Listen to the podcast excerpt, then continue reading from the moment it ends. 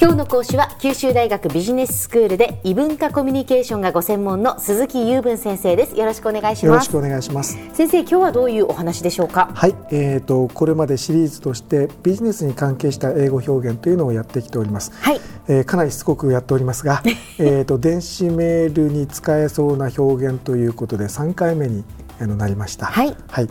えーと今日以降はですねあの例えば最初の挨拶の表現とか最後の締めくくりの表現とかそういうその決まった表現の中の話ではなくてですね、ええ、これもあるねあれもあるねということがアットランダムに今後は出てきますので、はい、あのお断り申し上げておきますね。はい。えっ、ー、とまずですねあの皆さん方作文をするときにまず日本語が頭に思い浮かんでそれを英語に直すという方が多いと思うんですね。そうですね。本当はあの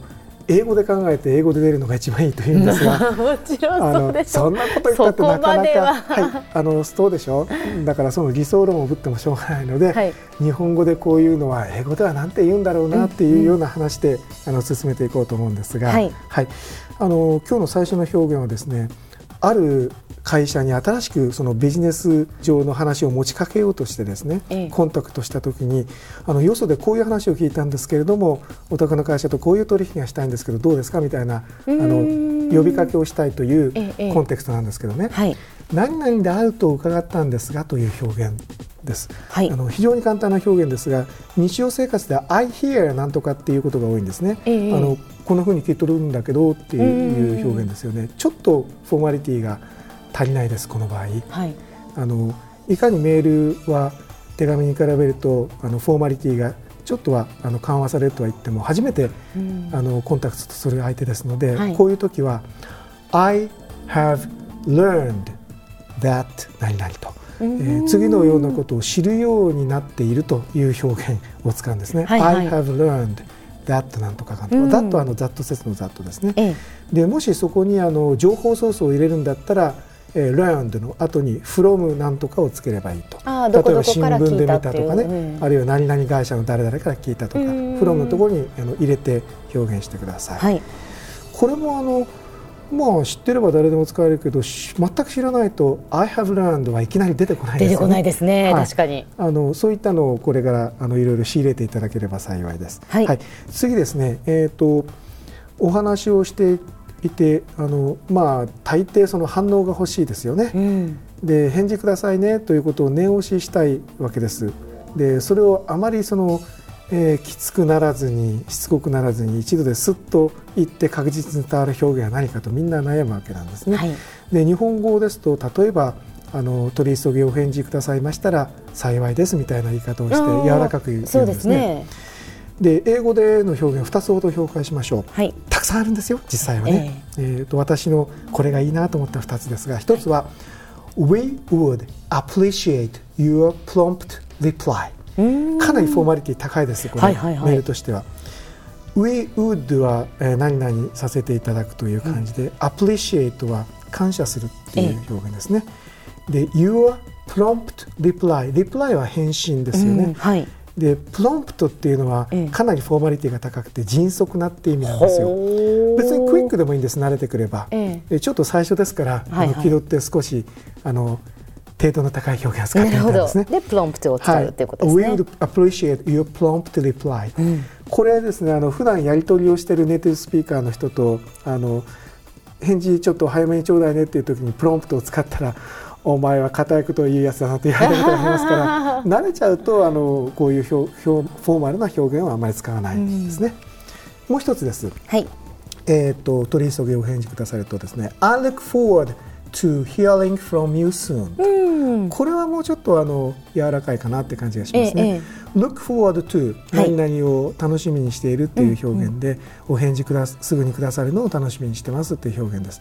で中学校高校でもやってるでしょうけど to は前置詞なので、ええ、その後は動詞の原型じゃなくて ing 形、はい、動名詞を使うと。習いましたね、はい、look forward to 何々 ing look forward to hearing from you soon とします、うん、はい。あのー、大学生の作文でもしょっちゅう間違えてますね、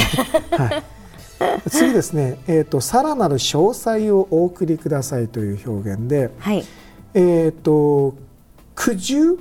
send me further details、えー、さらなる詳細ですね。Further details で何々に関してっていう言い方を覚えてください。その後に concerning もしくは regarding をつけます。何々に関して。これあのすごくあの便利な表現で前置詞に迷ったらもう何々に関して全てもうコンサーニングでごまかしてしまえという感じですね。えー、Could you send me further details concerning 何々という感じです。もっと別の前置詞も使えるところですけど迷ったらこれあのいろんなところで使えるから便利ですよ。はい。はい。次ですが、えっ、ー、と何かお断りごめんなさいのお断りをする表現で、うん、えー、残念ながらえー、これこれですっていう表現なんですけど、はい、えっ、ー、とリグレットっていう動詞を使います。ほうほう、えー、残念に思う。で例文として残念ながら注文の品は完全に壊れて届いておりましたというようなことを柔らかく言うんですけど、そういうケースありますよね、はい。えー、We regret えーこうえー、と残念に思う。何を残念に思うかっていうところが肝心で、はい、ING 形で having to inform you that 何々と、うん、having to っていうのは中学生の時にやったハーフトゥーしなきゃならないってやつですよね。ええ、でこれを同名詞にして、えー、あなたにお知らせしなければならないことを残念に思うっていう表現なんです。でこれはすごく柔らかい丁寧な表現なんですね。で、that 説の後に例えば Our order arrived totally damaged 私たちの注文品が全く壊れて届きましたということをお知らせしなければならないのを残念に思っています、はい、という表現です。ね。で最後ですが、はい、チェックという動詞の使い方、ええ、確かめるというやつでこの後何の何を続けたらいいか分かんない人が多いと思うんですけど、うん、えー、例えば「Let me check with my boss」上司に確認させてください。上司にチェックさせてください。というような場面で使います。前置詞は with ね。With なんですね。With. Let me check with my boss えーと、と私の上司に確認させてくださいというような表現。以上今日の表現でした、はい、では改めてまとめをお願いいたします、はい、えーと、今日はですねいろんなあの表現をランダムにやっておりますので強調することを3つだけチェックの後に何が来るのか覚えましょう、はい、それからリグレットの使い方はどうでしたか、うん、からコンサーニングっていう便利な前置詞がありますよという3つをご紹介したつもりです。はい、はい。今日の講師は九州大学ビジネススクールで異文化コミュニケーションがご専門の鈴木雄文先生でした。どうもありがとうございました。ありがとうございました